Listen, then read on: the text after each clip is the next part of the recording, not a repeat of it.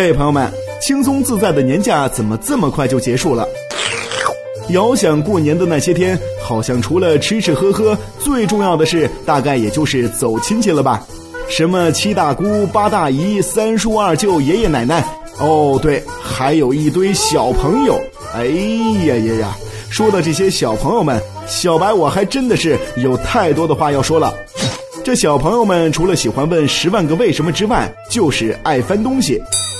最近有个小朋友就秉持着不懂就问的态度，随手拿起了一包跳跳糖，问我：小白哥哥，跳跳糖为什么会跳呢？我的天哪，吃了这么多年的跳跳糖，头一次有人问我这么高深的问题，顿时我就感觉五雷轰顶，深感自己的无知啊。 K O 当时我就灵机一动，给小朋友塞了一块巧克力，呵呵，那个小白哥哥有点忙哈，改天再告诉你。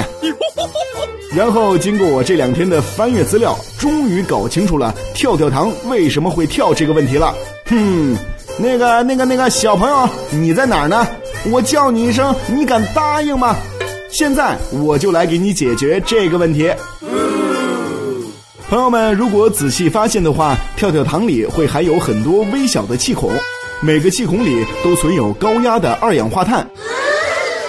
当跳跳糖在袋子里隔绝空气和水分储存时，不会发生什么变化，但是一旦接触到水分，跳跳糖外壳的糖衣就开始融化，高压的二氧化碳就会争先恐后的从跳跳糖里喷出来。失去保护的二氧化碳气泡遇到唾液，就会发生微小的爆破，并会发出类似跳跃的声响，所以此时就会让你感觉到嘴里的糖好像就在不停的跳跃。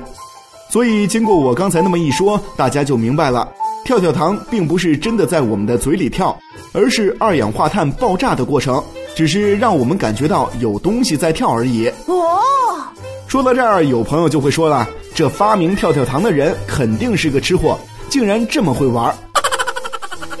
其实呀，人家是个正儿八经的化学家，不过跳跳糖的发明也和许许多多的发明一样，是个美丽的意外。一九五六年的时候，一个叫威廉 A 米切尔的化学家想要制造一种速溶可乐，差不多就是和现在的洗衣粉一样，往水里一搁就会扑哧扑哧冒泡的那种可乐。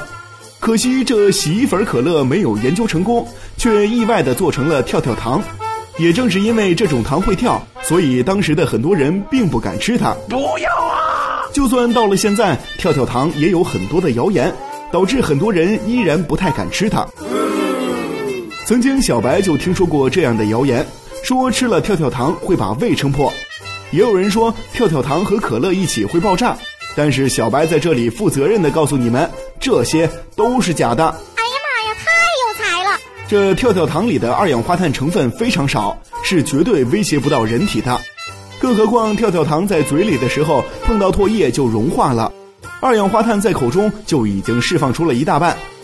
因此，如果你担心食用跳跳糖会导致你的胃被撑破，这实在是有点过度担忧了。